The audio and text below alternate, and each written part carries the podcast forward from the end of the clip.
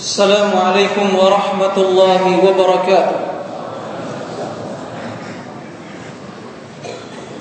إن الحمد لله نحمده ونستعينه ونستغفره ونعوذ بالله من شرور أنفسنا ومن سيئات أعمالنا.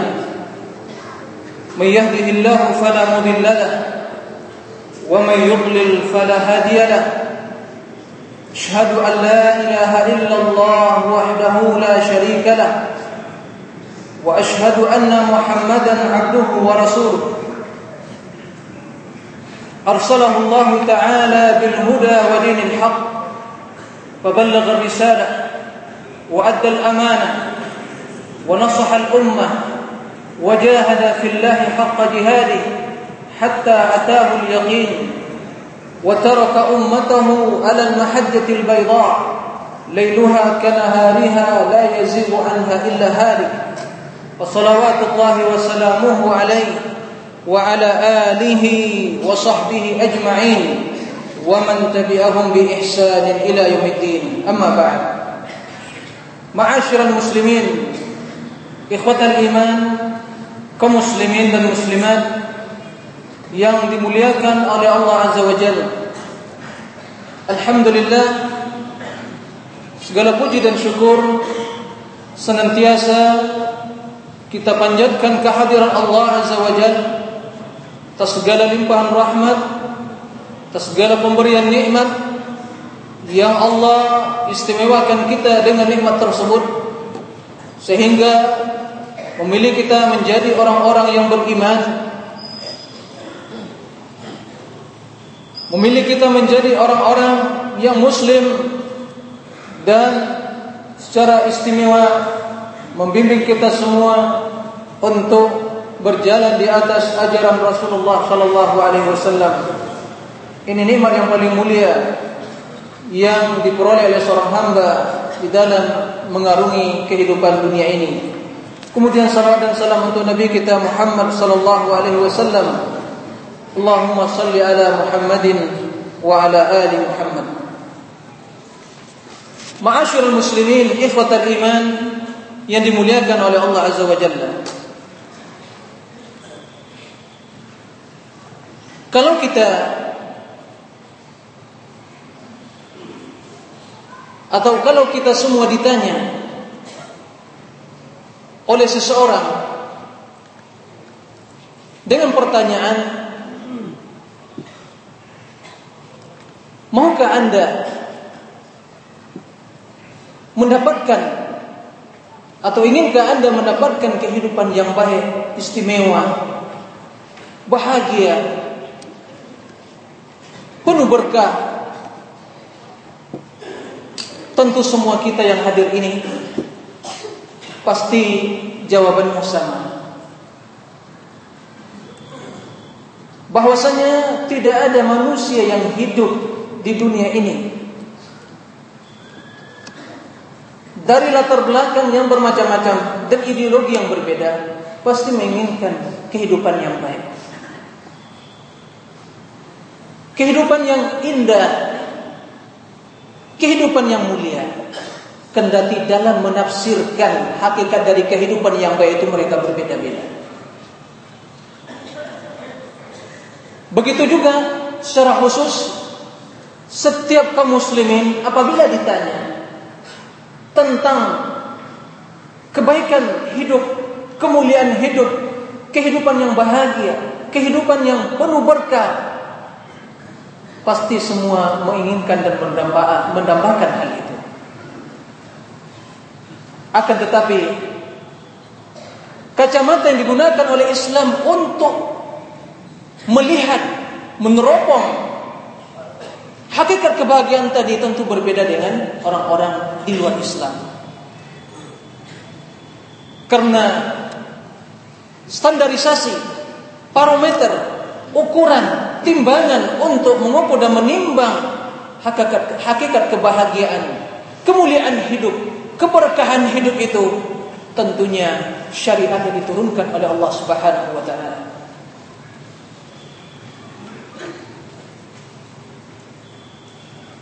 Tentu ajaran yang telah ditinggalkan yang telah diwariskan oleh Rasulullah sallallahu alaihi wasallam. Oleh karena itu, kalau kita kembali kepada ayat-ayat Al-Quran dan sunnah-sunnah Rasulullah Sallallahu Alaihi Wasallam, maka kita akan menyimpulkan dan mendapatkan suatu kesimpulan yang pasti bahwasanya hakikat kehidupan yang mulia, hakikat kehidupan yang baik Kehidupan yang bahagia yang merupakan dambaan dan impian setiap manusia, terus orang yang beriman.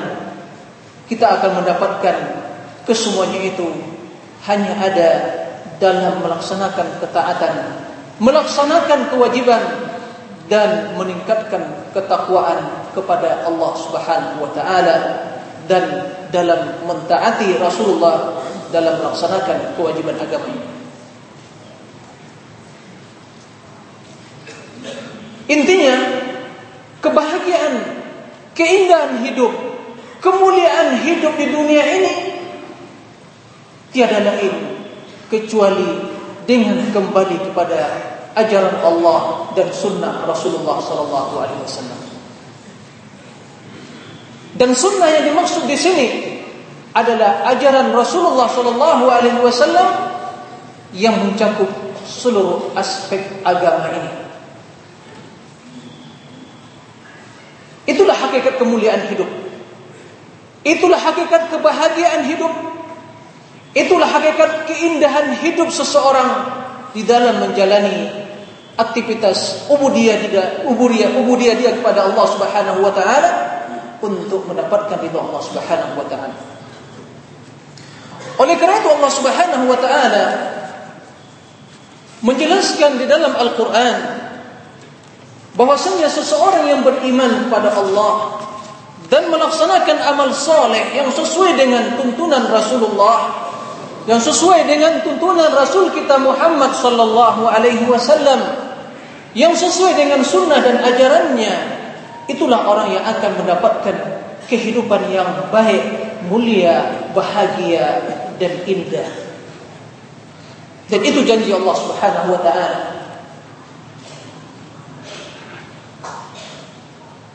Allah Subhanahu wa taala menjelaskan hal ini dalam surah An-Nahl ayat 97. Qala subhanahu Man 'amila salihan min dzakarin aw untha wa huwa mu'minun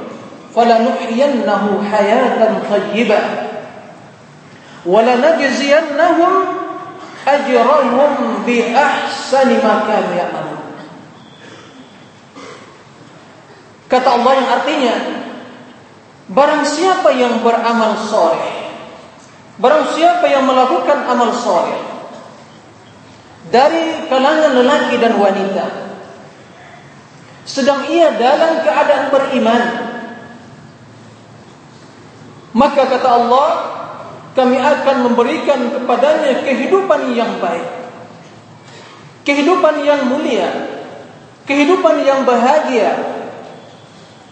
Dan kami akan memberikan pahala kepadanya di akhirat kelak lebih baik daripada amalan yang mereka lakukan. Jadi untuk meraih kehidupan yang baik, untuk mendapatkan kehidupan yang mulia, ikhwatal iman kaum muslimin, tiada lain kecuali kita harus bernaung di bawah naungan syariat Allah Tiada lain kecuali kita harus berjalan di atas syariat Rasulullah. Tiada lain kecuali kita harus menghambakan diri, meningkatkan ketakwaan, mempertebal keimanan dan memperbanyak ketakwaan kita kepada Allah. Karena kemuliaan seseorang hanya tergantung kepada ketakwaannya kepada Allah. Inna akramakum indallahi atqakum. Sesungguhnya seorang yang paling mulia di antara kamu seluruhnya adalah yang paling bertakwa. Ketakwaan hakikatnya adalah melaksanakan perintah Allah, meninggalkan seluruh larangan-larangan terdapat di dalam agama Allah. Oleh karena itu Al-Imam Ibnu Katsir rahimahullah salah seorang ulama Syafi'iyah di dalam menafsirkan ayat yang kita bacakan tadi menjelaskan kepada kita yang maksudnya kata beliau ini adalah janji dari Allah Subhanahu wa taala di mana Allah Subhanahu wa taala akan memberikan kepada seseorang yang beramal amal soleh. Kata beliau yaitu amalan yang mengikuti kitabullah dan sunnah nabinya.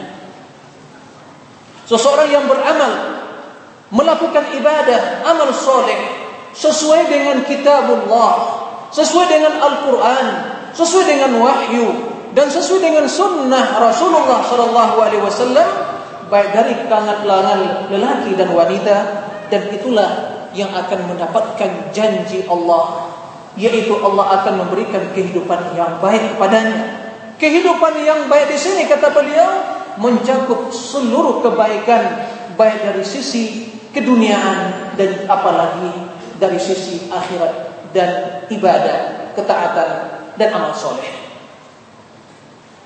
Jadi di sini beliau menjelaskan atau mengisyaratkan menjelaskan kepada kita bahwasanya hakikat amal soleh itu adalah amalan yang sesuai dengan syariat Allah dan mengikuti ajaran Rasulullah sallallahu alaihi wasallam. Itulah amal soleh.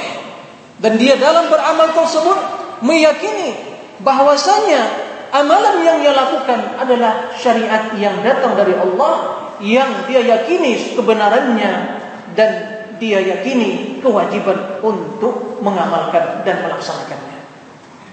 Itulah amal soleh. Jadi amalan yang sesuai dengan ajaran Rasulullah Sallallahu Alaihi Wasallam.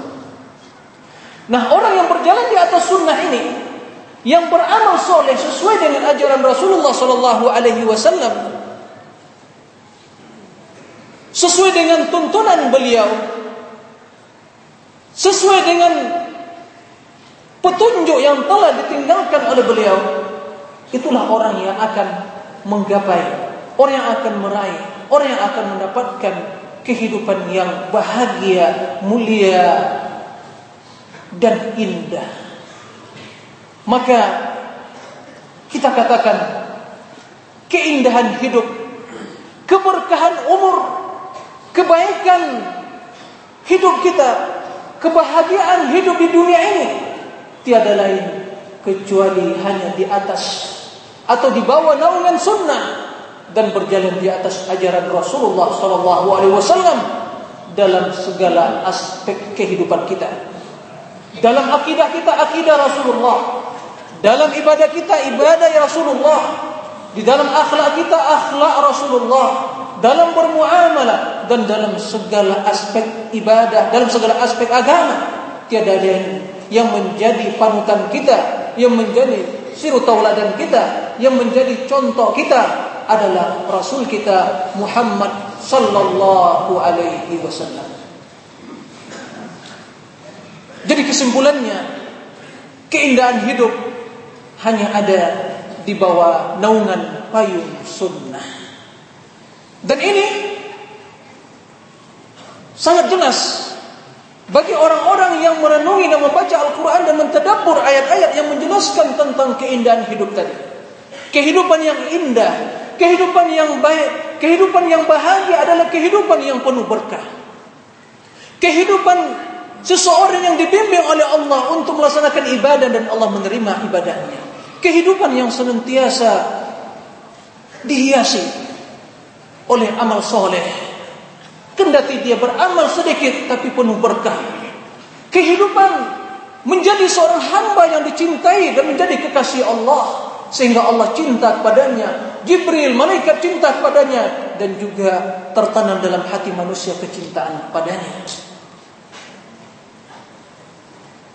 Kehidupan yang baik, kehidupan yang bahagia adalah kehidupan seorang hamba yang senantiasa mendapatkan rahmat Allah.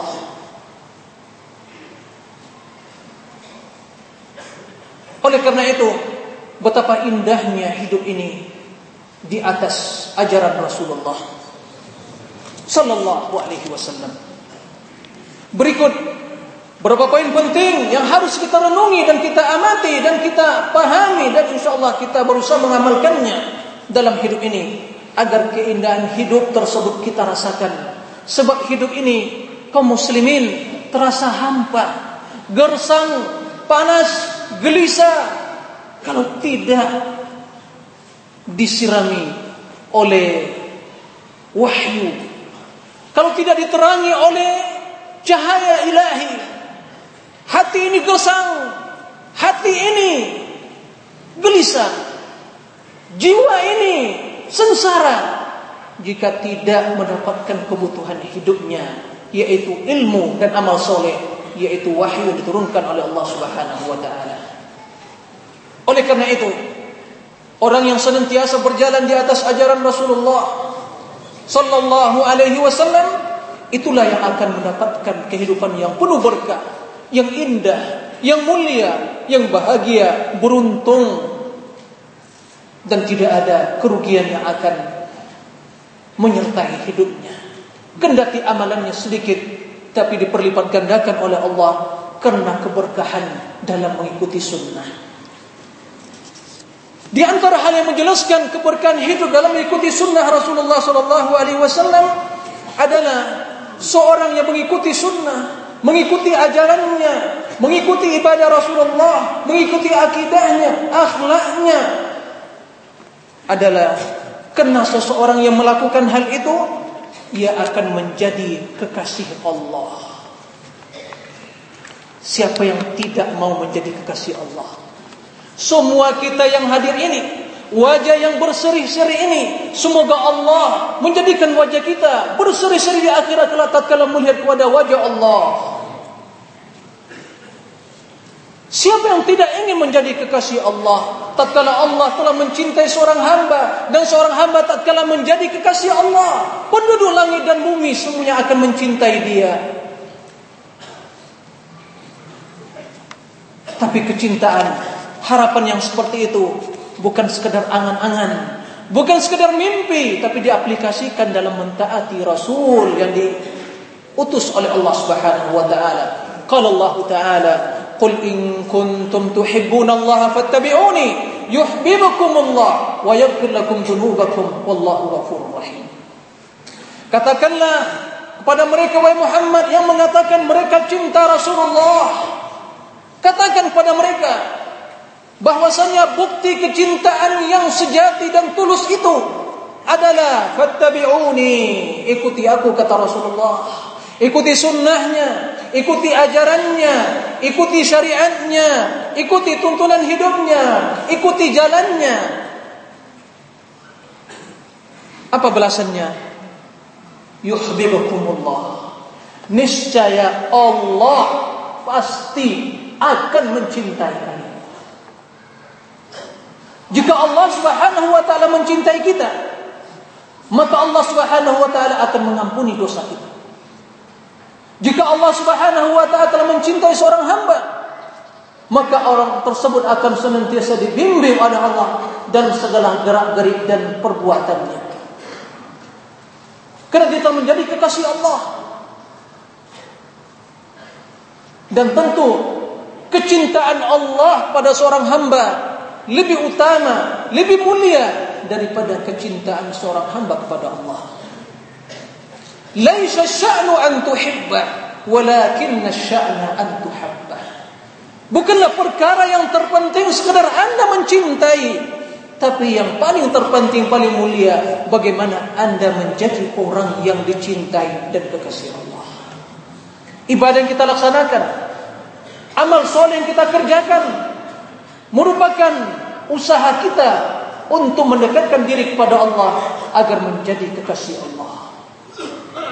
Sebab seorang yang telah dicintai Allah, maka Allah akan membimbing dia dalam melaksanakan ketaatan dan kemudian padanya. Di dalam hadis Al-Qudsi, Allah Subhanahu wa taala menjelaskan kepada kita Rasulullah sallallahu alaihi wasallam menjelaskan sebagaimana diriwayatkan oleh beliau dari Rabbnya قال الله سبحانه إن الله قال من عادى لي وليا فقد آذنته بالحرب وما تقرب إلي عبدي بشيء أحب إلي مما افترضته عليه ولا يزال عبدي يتقرب إلي بالنوافل حتى أحبه فإذا أحببته كنت سمعه الذي يسمع به.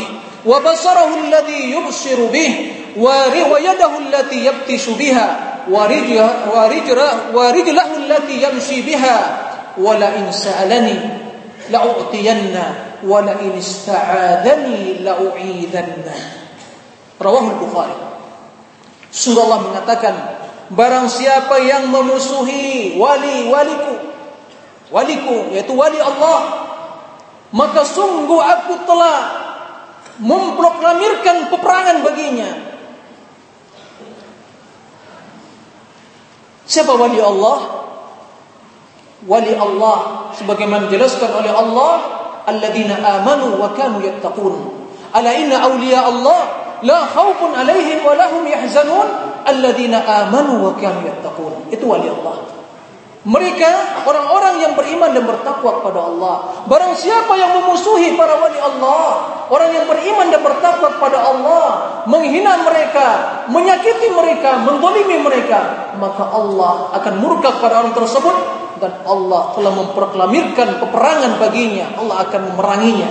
Maka siapa yang akan mampu menghadapi serangan atau peperangan yang diturunkan oleh Allah pada orang yang seperti itu? Kemudian kata Allah, tidaklah seorang hamba mendekatkan diri kepadaku lebih aku cintai daripada dia melaksanakan kewajiban yang telah aku perintahkan padanya. Kemudian senantiasa dia melaksanakan amalan-amalan sunnah, amalan-amalan sunat, amalan-amalan yang nawafil sehingga aku mencintai dia. Apabila Allah telah mencintai kita, mencintai seorang hamba, maka aku akan membimbing pendengarannya. Aku akan membimbing penglihatannya. Aku akan membimbing tangannya dan aku akan membimbing kakinya sehingga dia melihat apa yang diridai Allah, mendengar apa yang diridai oleh Allah, memegang apa yang diridai oleh Allah, melangkahkan kaki kepada sesuatu yang diridai oleh Allah. Kemudian jika dia memohon kepadaku maka akan aku kabulkan permohonannya. Dan apabila dia berselindung kepadaku, maka aku akan selamatkan, pelihara dia. Ini janji Allah. Apabila seorang telah menjadi kekasih Allah, maka Allah akan mencintai dia dan membimbing dia dalam segala gerak-gerik dan juga aktivitas dia. Sehingga orang menjadi sehingga Allah akan memberikan kebaikan kepadanya dan tatkala seorang hamba telah menjadi kekasih Allah, maka Allah akan memanggil penduduk langit, "Wahai Jibril, inna Allah ahabba fulan, fa ahibbu." Wahai Jibril, sesungguhnya Allah mencintai seorang hamba si fulan, maka cintailah dia. Maka Jibril akan mencintainya. Kemudian Jibril yunadi ala sama, "Inna Allah yuhibbu fulan fa ahibbu." Sesungguhnya Allah mencintai seorang hamba si fulan, maka cintailah mereka wahai penduduk langit. Tatkala itu malaikat penduduk langit mencintainya. Kemudian setelah itu Allah menanamkan kecintaan kepada penduduk bumi sehingga menjadikan penduduk bumi ini mencintai orang yang telah dicintai oleh Allah Subhanahu wa taala. Adakah hidup yang paling indah, yang paling mulia, yang paling bahagia, yang paling beruntung tatkala menjadi kita menjadi seorang kekasih Allah sehingga penduduk langit dan bumi telah cinta dan mencintai kita dan juga kita menjadi kekasih mereka. Inilah balasan yang Allah berikan kepada seorang hamba yang beriman dan beramal soleh dan inilah makna firman Allah Subhanahu wa taala innal amanu wa amilus sayaj'alu lahumur rahmanu. Sesungguhnya orang-orang yang beriman dan beramal soleh maka Allah akan menanamkan di hati orang-orang yang beriman penduduk bumi yaitu kecintaan kepadanya. Adakah hidup yang lebih indah dari itu? Bagaimana kita meraih keindahan hidup? Keindahan tersebut tiada lain adalah dengan mengikuti sunnah Rasulullah sallallahu alaihi wasallam yaitu fattabi'u Makanya orang yang jauh dari ajaran Rasulullah wasallam, orang yang jauh dari kecintaan Allah Subhanahu wa taala. Maka hidupnya tidak akan pernah berkah. Hidupnya tidak akan dibimbing oleh Allah. Semoga kita yang hadir semuanya menjadi kekasih Allah. Allahumma amin. Di antara hal yang menjelaskan keindahan hidup di, di bawah naungan sunnah. Kehidupan hidup di atas sunnah Rasulullah sallallahu alaihi wasallam bahwasanya orang yang senantiasa mengikuti sunnah Rasulullah di dalam hidup ini maka dia akan senantiasa mendapatkan hidayah petunjuk kepada jalan yang lurus. Ini janji Allah. Di dalam Al-Qur'an Allah Subhanahu wa taala menjelaskan dalam surah An-Nur ayat 54 qala subhana qul atii'u Allah wa atii'ur rasul فإن تولوا فإنما عليه ما حمل وعليكم ما حملتم وإن تطيعوه تهتدوا وما على الرسول إلا البلاغ المبين Katakanlah wahai Muhammad, hendaklah mereka mentaati Allah dan mentaati Rasul.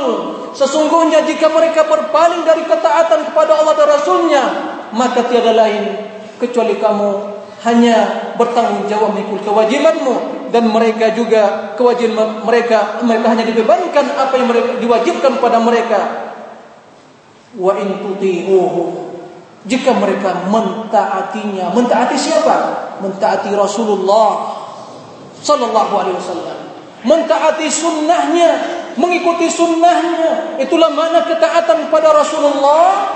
Jika mereka telah melakukan hal itu, apa balasan yang Allah berikan kepada mereka? Wa in tuti'uhu tahtadu. Jika mereka mentaati Rasulullah, maka niscaya mereka akan mendapatkan petunjuk. Jadi untuk mengaplikasikan permintaan kita dalam surah Al-Fatihah, iyyaka na'budu wa nasta'in dan ihdinas siratal mustaqim, Bagaimana kita mengaplikasikannya dalam hidup kita? Tiada lain dengan mentaati Rasulullah Shallallahu Alaihi Wasallam. Tapi seorang yang meminta dalam solatnya, ihdinas siratal mustaqim. Tapi dalam pelaksanaan ibadah, dalam akidahnya, dia menyelisih Rasulullah. Berarti perilaku dia, aplikasi amalannya bertentangan dengan ucapannya pada atau permintaan permohonannya pada Allah Subhanahu Wa Taala. Wa ma 'ala rasul illa al-balaghul mubin. Tiada lain kewajiban Rasul kecuali hanya menyampaikan risalah. Bahkan dalam ayat lain Allah Subhanahu wa taala menjelaskan, "Qul ya ayyuhan nas, inni rasulullah ilaikum jami'an alladhi lahu mulku as-samawati wal ard." الذي له ملك السماوات والأرض. لا إله إلا هو يحيي ويميت. فآمنوا بالله ورسوله النبي الأمي الذي يؤمن بالله وكلماته. واتبعوه لعلكم تهتدون. سورة الأعراف ayat 158 Kata Allah Subhanahu wa taala, wahai seluruh manusia, wahai manusia, sesungguhnya katakan pada manusia wahai Muhammad, seru mereka, katakan kepada mereka, saya ini adalah utusan Allah kepada kalian seluruhnya. Utusan Allah, Rabb yang memiliki kerajaan langit dan bumi, yang tiada ilah yang berhak ibadati kecuali Dia, yaitu Allah Subhanahu wa taala. Dialah yang menghidupkan dan mematikan. Maka berimanlah kalian kepada Allah dan kepada Rasul, seorang nabi yang ummi, yang diutus oleh Allah, nabi yang telah beriman kepada Allah dan pada kalimat-kalimatnya, pada wahyu, pada Al-Qur'an, wattabi'uhu dan ikutilah dia. Apa balasannya? Tatkala kita telah mengikuti Rasulullah, tatkala mereka telah mengikuti Rasulullah, wattabi'uhu la'allakum tahtadun. Mudah-mudahan kalian mendapat petunjuk. La'alla mudah-mudahan di sini adalah kalimat yang menjelaskan kepastian sebab la'alla yang terdapat dalam firman Allah dalam perkataan Allah menjelaskan makna yang pasti sehingga artinya ikutilah Rasulullah maka niscaya pasti kalian akan mendapatkan hidayah. Maka orang yang menyimpang dari sunnah Rasulullah, yang menyelisih sunnahnya, mengamalkan amalan-amalan tidak ada landasannya dari sunnah, baik dalam akidahnya, dalam ibadahnya, maka ia jauh dari petunjuk. Maka ingin mendapat hidayah, Ikuti sunnah Rasulullah.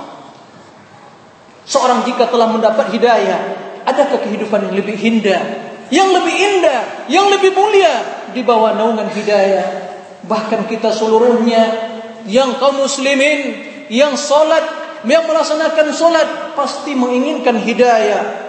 Bahkan tidak kurang dalam sehari semalam kita mengucapkan doa tersebut tidak kurang lebih dan tidak kurang atau tidak kurang dari 17 kali. Ihdinas siratal mustaqim. Dalam surat ihdinas siratal mustaqim. Tapi tahukah kita bagaimana untuk mendapatkan hidayah tersebut setelah kita memohon? Ihdinas siratal mustaqim itu baru sekedar permohonan dalam perkataan dan doa kita. Tapi bagaimana mengaplikasikannya, mewujudkannya dalam anggota dan dalam perilaku dan amalan kita adalah dengan mengikuti Rasulullah sallallahu alaihi wasallam. Sehingga kita berdoa ihdinas siratal mustaqim, doa senjata kita kemudian dalam mengaplikasinya kita beramal sebab berdoa tanpa beramal itu belum sempurna tawakal seseorang kepada Allah dia harus berdoa ihdinas siratal mustaqim bagaimana amalannya? Bagaimana aplikasinya? Maka ikuti Rasulullah. Fattabi'uhu la'allakum tahtadun. Ikuti ajarannya ikuti akidahnya ikuti amalannya ikuti akhlaknya dan jangan menyimpang dari ajarannya.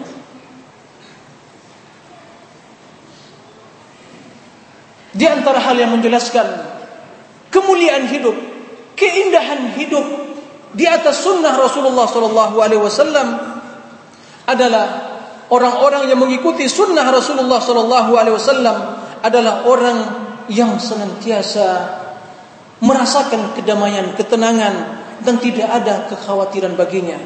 Allah akan melapangkan rezekinya, Allah akan memudahkan urusannya, dan akan memberikan kehidupan yang baik dan indah kepadanya. Tapi orang yang berpaling dari sunnah, dari peringatan, dari hidayah, dari wahyu, dari sunnah Rasulullah, maka Allah akan memberikan padanya kehidupan yang sempit sengsara. Allah Subhanahu wa taala menjelaskan di dalam Al-Qur'an.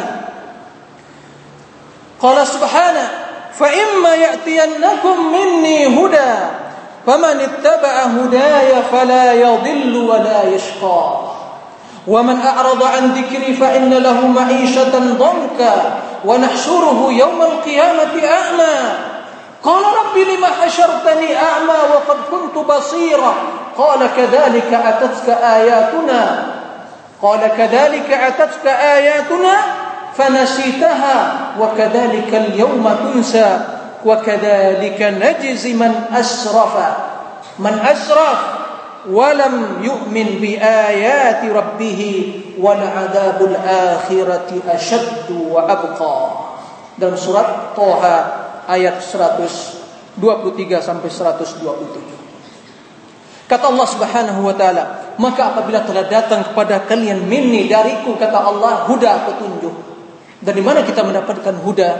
Petunjuk dari mana kita mendapatkan petunjuk? Dari Al-Qur'an dan Sunnah. Ini sumber hidayah.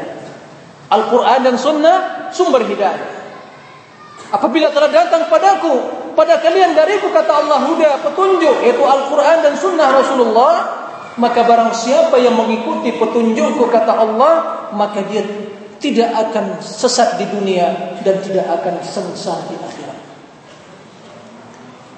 Ibnu Abbas radhiyallahu anhuma menjelaskan Allah Subhanahu wa taala menjamin Barang siapa yang membaca Al-Quran dan merenunginya, mentadapurnya, maka dia tidak akan tersesat di dunia dan tidak akan sengsara di akhirat.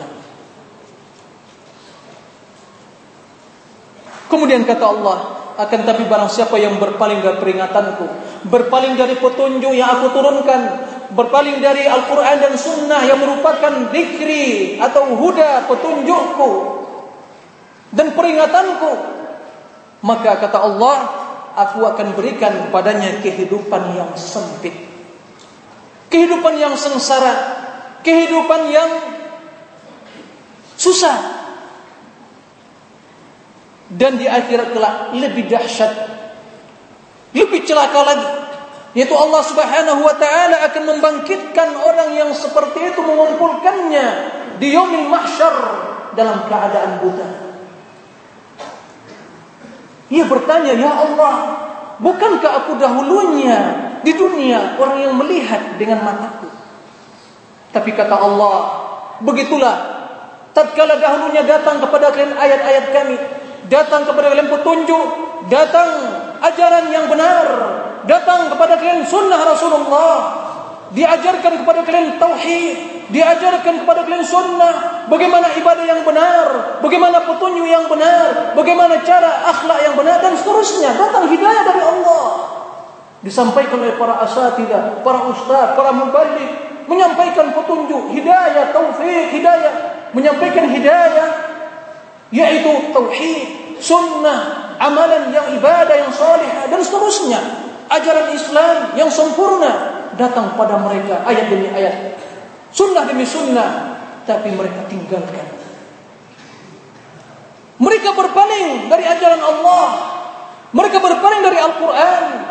Mereka berpaling dari ajaran Rasulullah lebih gemar melakukan perbuatan-perbuatan tidak ada landasannya, perbuatan-perbuatan tidak ada tuntunannya dari Rasulullah.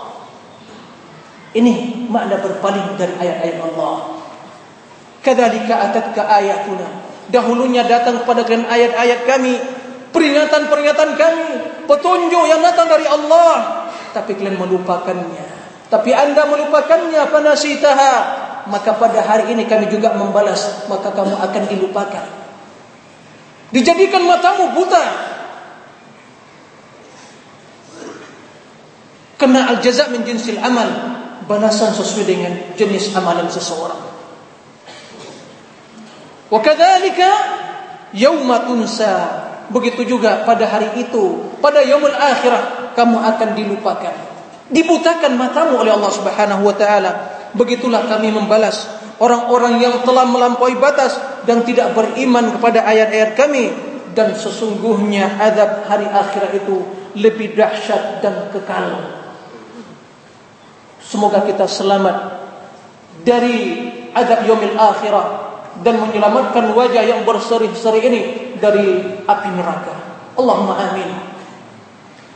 Ini menjelaskan pada kita orang yang mengikuti sunnah maka hidupnya akan selamat. Tapi berpaling dari sunnah, hidup akan sesat, sengsara, celaka dunia dan akhirat. Oleh karena itu kata Rasulullah sallallahu alaihi wasallam, "Qad taraktu fiikum ma lan ma lan tadillu ba'dahu in i'tasamtum bih." Kitabullah wa antum tus'aluna anni famadha antum qailun.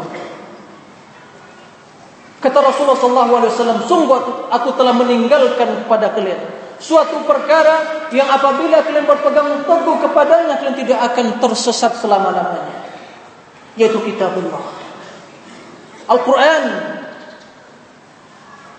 Dan kata Rasulullah kalian akan ditanya nanti tentang aku. Apa yang akan jawaban yang akan kalian berikan? Apakah kalian akan bersaksi aku telah menyampaikan risalah? Atau sebaliknya? Tentu orang-orang yang mengikuti Rasulullah mengikuti Rasul kita Muhammad SAW akan menjawab kami bersaksi bahwasanya engkau telah menyampaikan risalah. Menunaikan amanah menyampaikan kewajiban, menyampaikan risalah dan telah menasatu umat ini. Itulah yang dikatakan oleh para sahabat, "Nashhadu bi annaka qad ballaghta risalah wa addaita wa nasahta."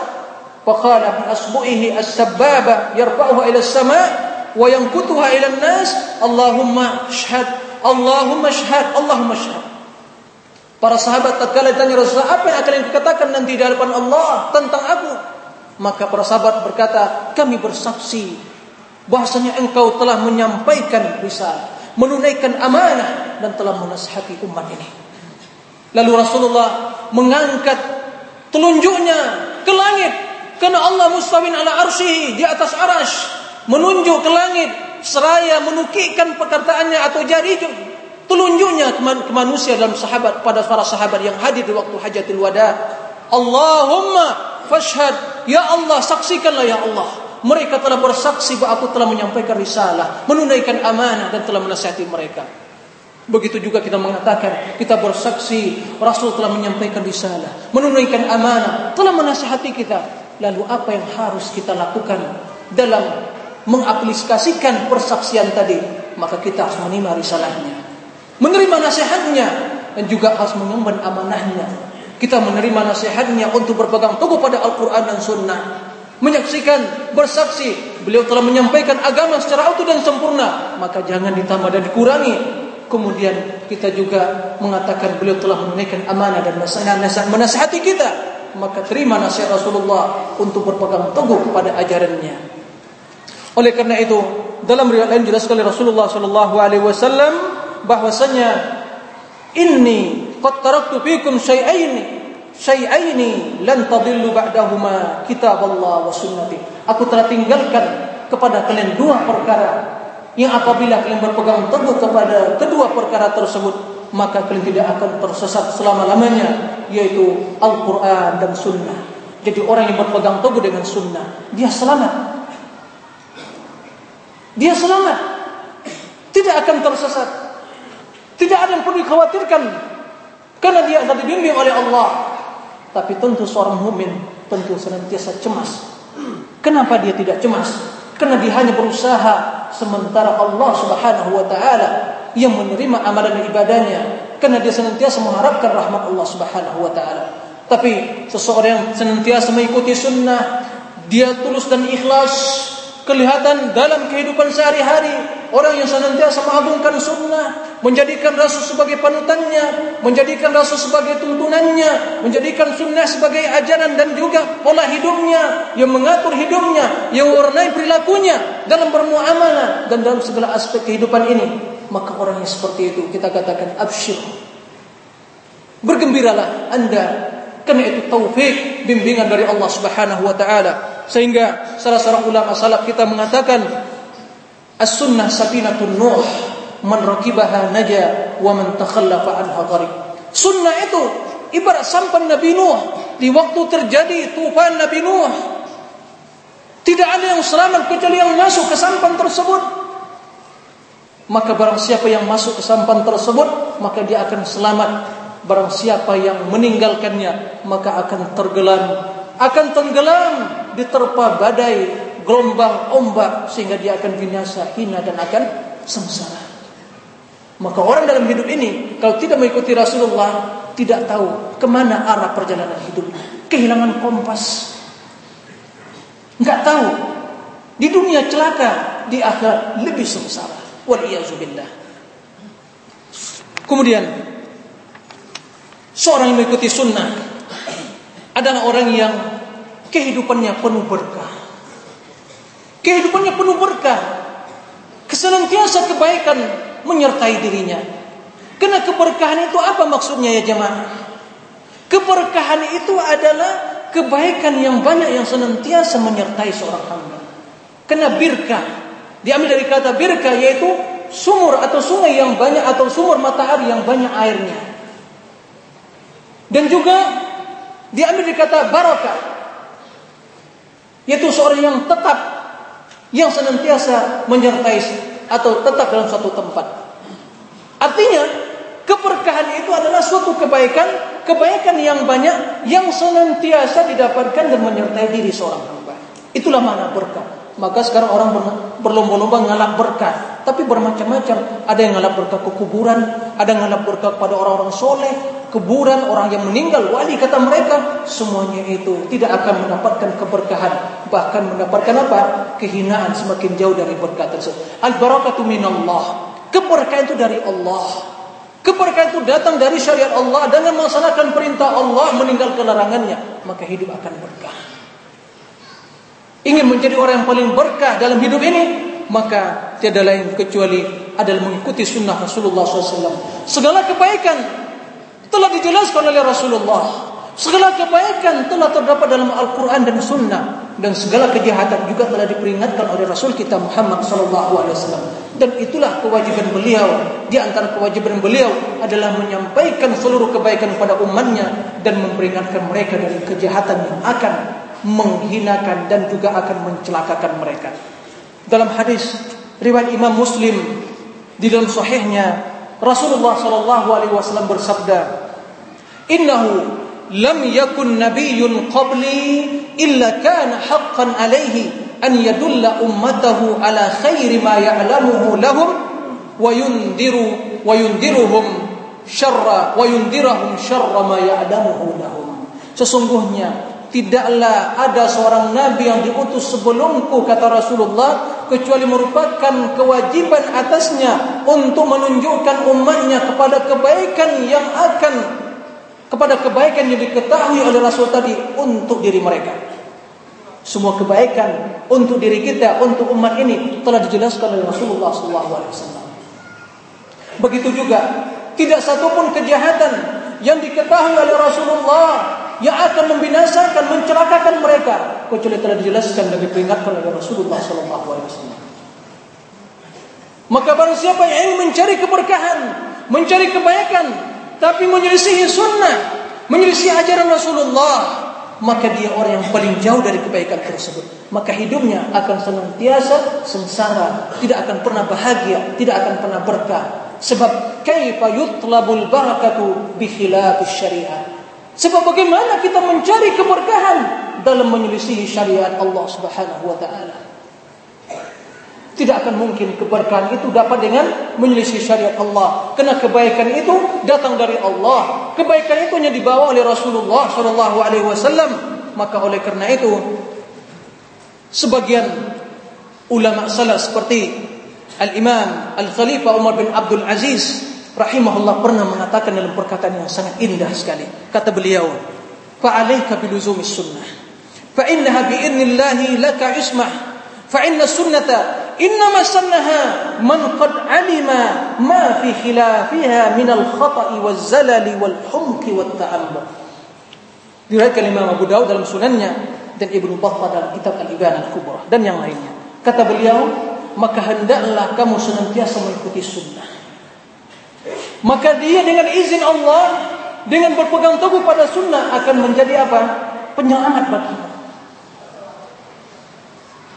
Kemudian kata beliau, sesungguhnya sunnah itu telah disyariatkan oleh orang yaitu Nabi yang mengetahui bahwasanya segala yang menyelisih sunnah itu adalah kesalahan, kekeliruan, kebodohan dan memaksakan diri. Jadi Rasulullah SAW telah mengetahui bahwasanya yang disyariatkan belia itulah kebaikan dan mengetahui sesuatu yang tidak disyariatkannya adalah kebodohan, kelalaian dan juga kekeliruan dan itu hanya memaksakan diri dalam melakukannya. Oleh karena itu, jangan kita menyangka dengan kita melakukan suatu amalan yang tidak berlandaskan sunnah Rasul mengatakan kita lebih mulia dan lebih pintar dan lebih hebat.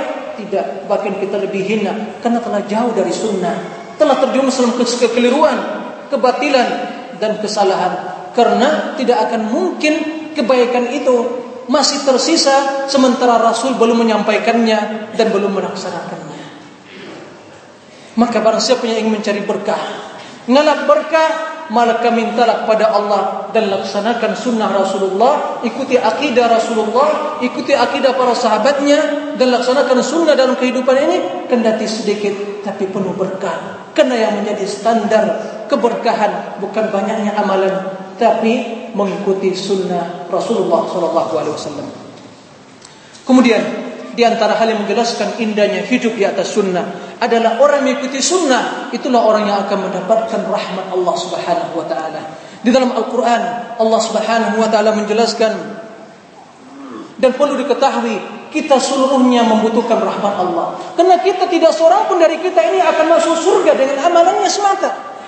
Kecuali dengan rahmat Allah. Rasulullah sallallahu alaihi wasallam menjelaskan dalam hadis yang sahih, "Fa innahu lan yadkhula aw la yudkhilu ahadakum al-jannata amaluhu." Para sahabat bertanya, "Qul ya Rasulullah, wala anta?" Qala wala ana illa an yataghammadani Allah bi rahmatihi wa maghfiratihi. Sesungguhnya tidaklah amalan seseorang kamu yang akan memasukkan dia ke dalam surga. Tidak cukup amalan saja. Belum cukup untuk memasukkan kita ke dalam surga. Lantas para sahabat bertanya, juga engkau ya Rasulullah, juga saya. Belum cukup amalan saya ini kecuali bila Allah merahmatiku dan memberikan keampunannya padaku. Kita membutuhkan rahmat Allah itu. Kita membutuhkan rahmat Allah untuk masuk surga dengan amalan yang kita kerjakan. dan amalan yang kita kerjakan adalah faktor utama untuk mendapatkan rahmat Allah. Dan rahmat Allah itu merupakan faktor utama untuk masuk surga setelah amalan kita. Bagaimana mendapatkan rahmat Allah? Mendapatkan rahmat Allah hanya dengan mengikuti sunnah Rasulullah sallallahu alaihi wasallam. Allah Subhanahu wa taala menjelaskan dalam Al-Qur'an dalam surah Al-A'raf, qala subhanahu ورحمتي وسعت كل شيء فسأكتبها للذين يتقون ويؤتون الزكاة والذين هم بآياتنا يؤمنون الذين يتبعون الرسول النبي الأمي alladhi yajidunahu maktuban indahum fit wal Injil. Kata Allah Subhanahu wa taala, dan rahmatku yang meliputi segala sesuatu. Rahmat Allah Maha luas, meliputi segala sesuatu. Sesuatu yang diliputi oleh ilmu Allah pasti diliputi oleh rahmatnya. Dan rahmat itu terbagi dua. Rahmat yang umum. Yang mencakup seluruh hambanya. Diberi makan oleh Allah. Diberi minum dan ini mencakup orang muslim dan non muslim. Orang kafir pun diberi rahmat apa? Makanan dan minum itu rahmat Allah. Semuanya diberi oleh Allah. Kebutuhan hidup mereka. Karena Allah memiliki rahmat yang umum, rahmat yang meliputi. Tapi yang dimaksud rahmat yang khusus di dalam ayat ini itu adalah rahmat yang khusus, rahmat yang istimewa yang hanya diberikan pada orang-orang yang tertentu dari hamba-hamba Allah. Siapa mereka yang akan mendapatkan rahmat yang istimewa yang khusus ini? Yang spesial ini Isma'u. Dengarkan firman Allah Subhanahu wa taala. Dan itu kata Allah saat tubuha akan aku berikan lilladzina yattaqun pada orang yang bertakwa. Ini yang pertama. Orang yang melaksanakan perintah Allah, meninggalkan larangannya, ini yang akan mendapatkan rahmat Allah. Yang kedua, wa yu'tuna zakah, menunaikan zakat kewajiban. Wa yuqim walladzina hum bi ayatina yuqinun. Dan mereka yang yakin beriman walladzina hum biayatina yu'minun mereka beriman pada ayat itu.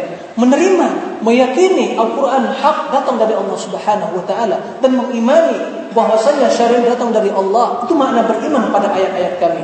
Kemudian siapa lagi mereka alladzina yattabi'una ar-rasul an-nabiyyal ummi yaitu mereka orang-orang yang mengikuti rasul seorang nabi yang ummi Rasul Muhammad sallallahu alaihi wasallam yang telah mereka dapatkan sifat dan karakternya tertulis dalam Taurat dan Injil. Jadi, ternyata sifat Nabi kita telah ada dalam Taurat dan Injil yang Allah berikan kepada nabi-nabi sebelumnya itu Musa dan Isa. Telah ada sifatnya. Nah, barang siapa yang mengikuti Nabi Ar-Rasul Al-Ummi, An-Nabi Al-Ummi, Rasulullah sallallahu alaihi Nabi kita Muhammad SAW, maka itulah orang yang akan mendapatkan rahmat Allah. Tapi yang menyelisih sunnahnya, yang menyelisih ajarannya, tidak mengikuti sunnahnya, menyelisihi ajaran ajarannya, maka orang yang seperti itu jauh dari rahmat Allah yang istimewa ini. Maka orang yang mengikuti sunnah, orang yang mendapatkan rahmat, maka adakah kehidupan yang lebih indah dari kehidupan orang-orang yang dinaungi oleh rahmat Allah dan disertai oleh rahmat Allah Subhanahu wa taala? Tidak ada.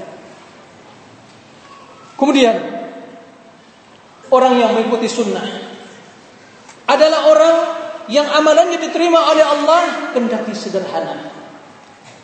Jadi kendati amalan kita sederhana tapi mengikuti sunnah maka akan diterima oleh Allah. Adapun amalan yang banyak tapi menyisihi sunnah tidak akan diterima oleh Allah Subhanahu wa taala. Dan kita beramal tentu tujuan kita bagaimana amalan kita diterima oleh Allah Subhanahu wa taala. Oleh karena itu Allah Subhanahu wa taala menciptakan kita untuk menguji kita siapa yang terbaik amalannya, bukan yang terbanyak amalannya.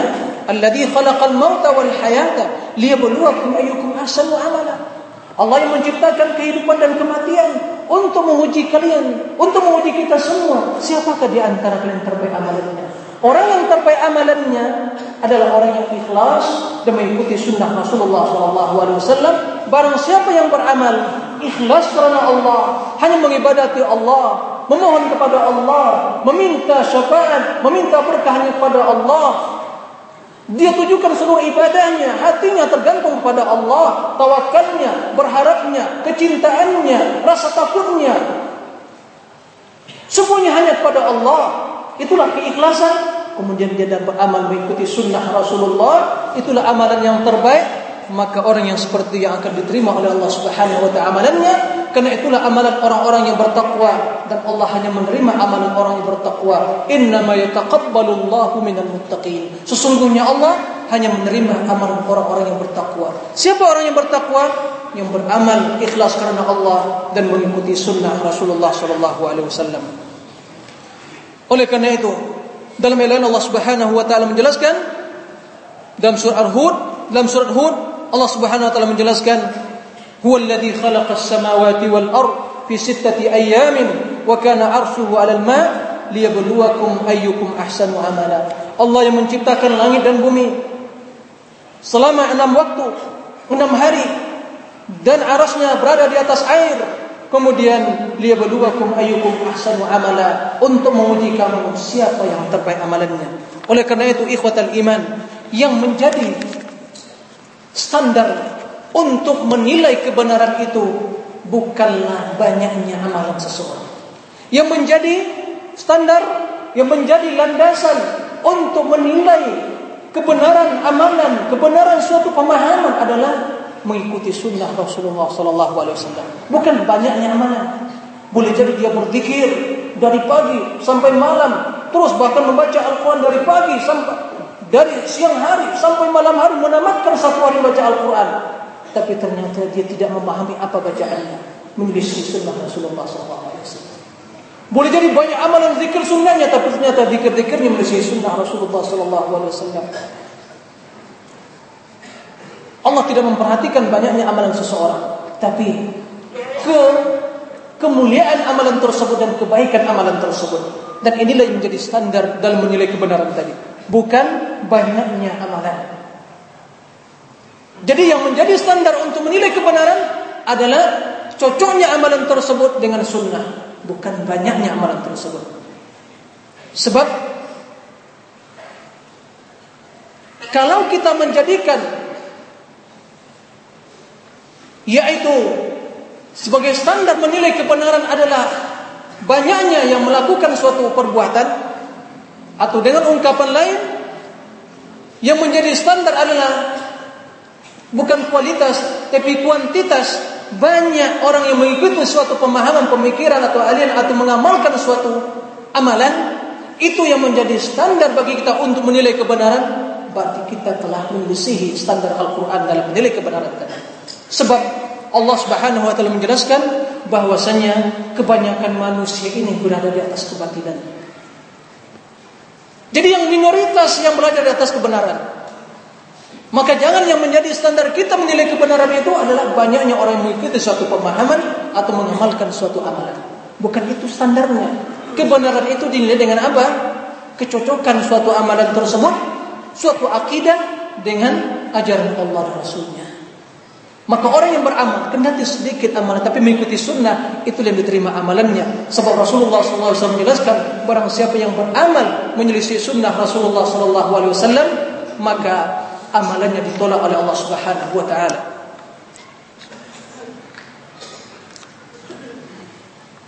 Kata Rasulullah SAW, "Man amila amalan laysa alaihi amruna fahuwa radduh." Barang siapa yang melakukan suatu amalan yang tidak ada landasannya dari perintah kami, maka itu, itu ditolak, itu tidak, tidak diterima oleh Allah Subhanahu wa taala. Bahkan perlu kita perhatikan di dalam sebagian hadis dijelaskan bahwasanya di mana ada beberapa orang datang ke rumah istri Rasul sallallahu alaihi wasallam menanyakan tentang ibadahnya. Lalu Salah seorang istri Rasulullah Shallallahu Alaihi Wasallam menjelaskan kepada mereka tentang amalan Rasulullah, bahwasanya Rasulullah Shallallahu Alaihi Wasallam itu beramal sangat sederhana. Dia berpuasa dan berbuka, dia tidur malam dan sholat lain, sholat tahajud, dan dia juga menikah. Lantas ketiga sahabat tadi merasa amalan tersebut kurang, Loh kok sedikit amal Rasulullah sementara beliau telah dijamin masuk surga, dimaafkan dosanya. Lalu kita siapa yang menjamin masuk surga? Siapa yang memaafkan atau tidak ada tidak ada jaminan untuk memaafkan dosa kita, kesalahan kita? Lalu mereka berniat untuk memperbanyak amalan. Bersungguh-sungguh. Lalu seorang mengatakan, saya tidak akan tidur malam. Saya terus bertahajud. Yang kedua mengatakan, saya tidak akan berbuka, terus berpuasa sepanjang tahun. Yang ketiga mengatakan, saya tidak akan menikah. Menikah menyibukkan, saya ingin konsentrasi beribadah. Lantas, perkataan mereka itu didengar oleh Rasulullah SAW. Lalu Rasulullah mimbar dan ber, mengatakan, ya setelah memuji dan memuja Allah, kemudian mengatakan, Antumul ladina qultum kada wa kada. Kalian kalian mengatakan perkataan begini begini. Kata Rasulullah SAW, Ama wallahi inni la akhsyakum wa atqakum lillah.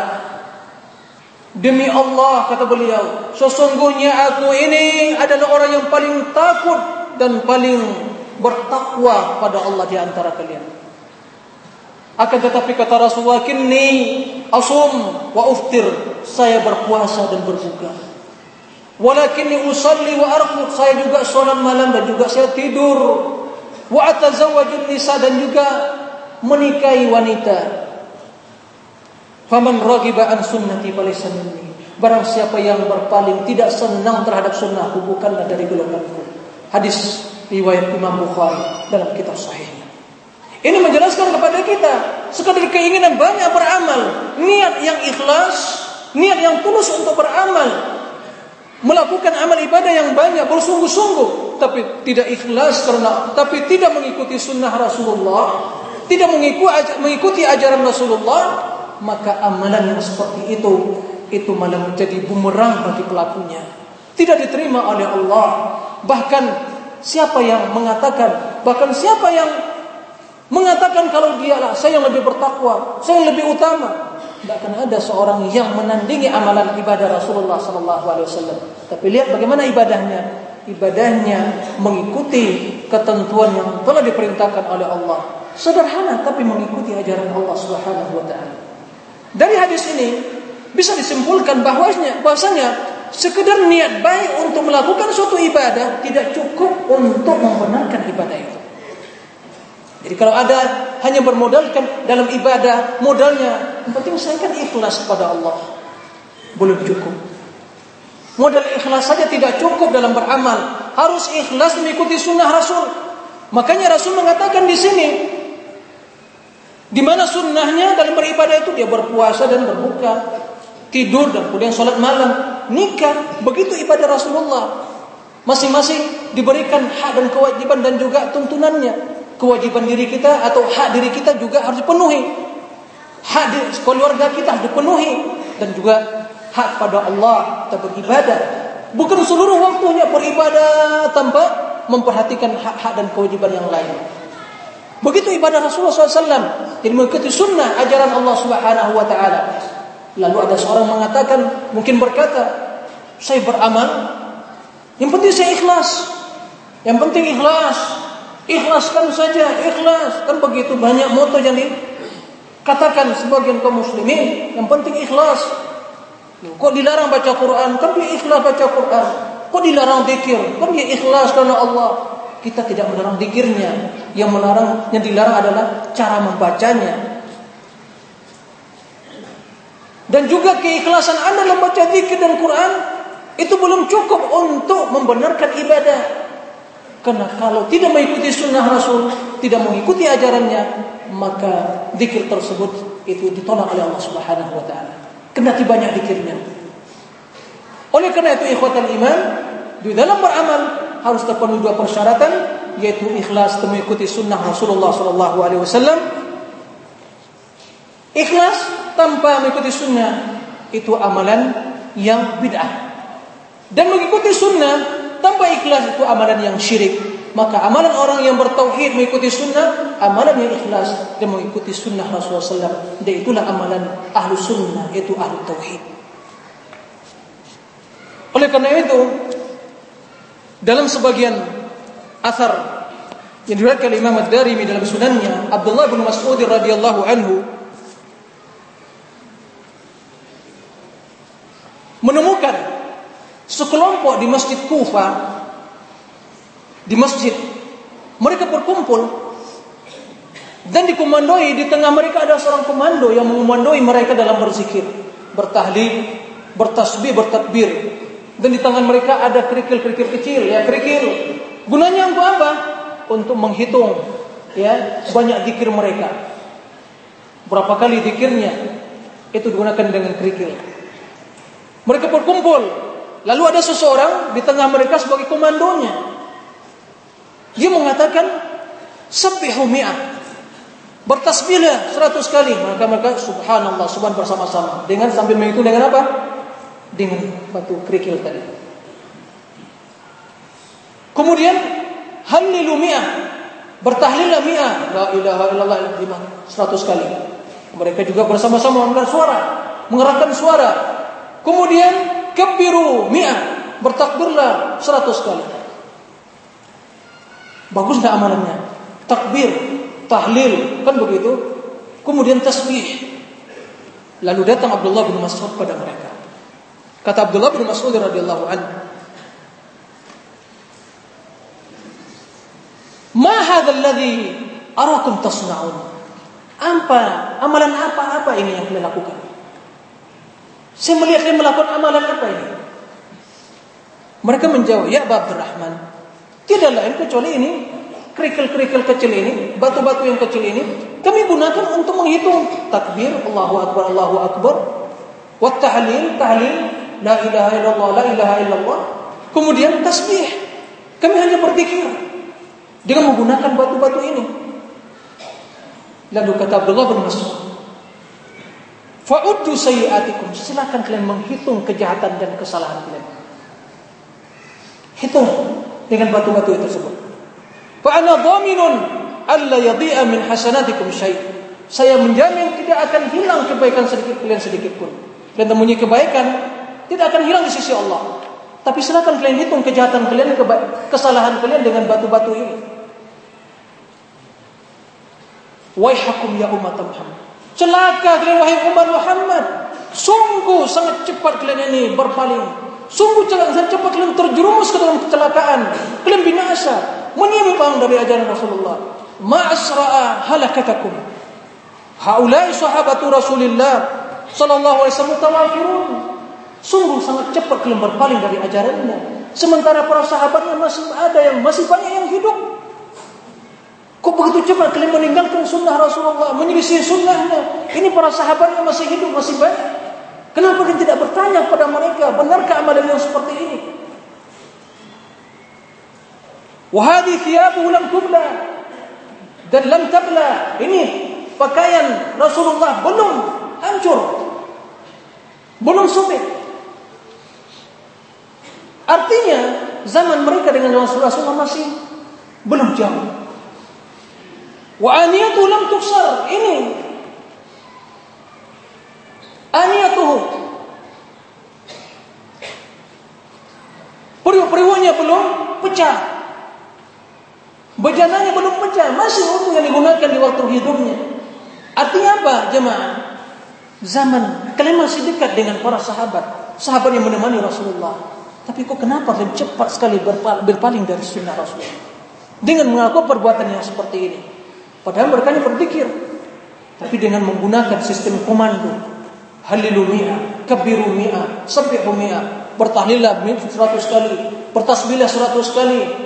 Kemudian uh, tahlillah seratus kali. Dikomandoi.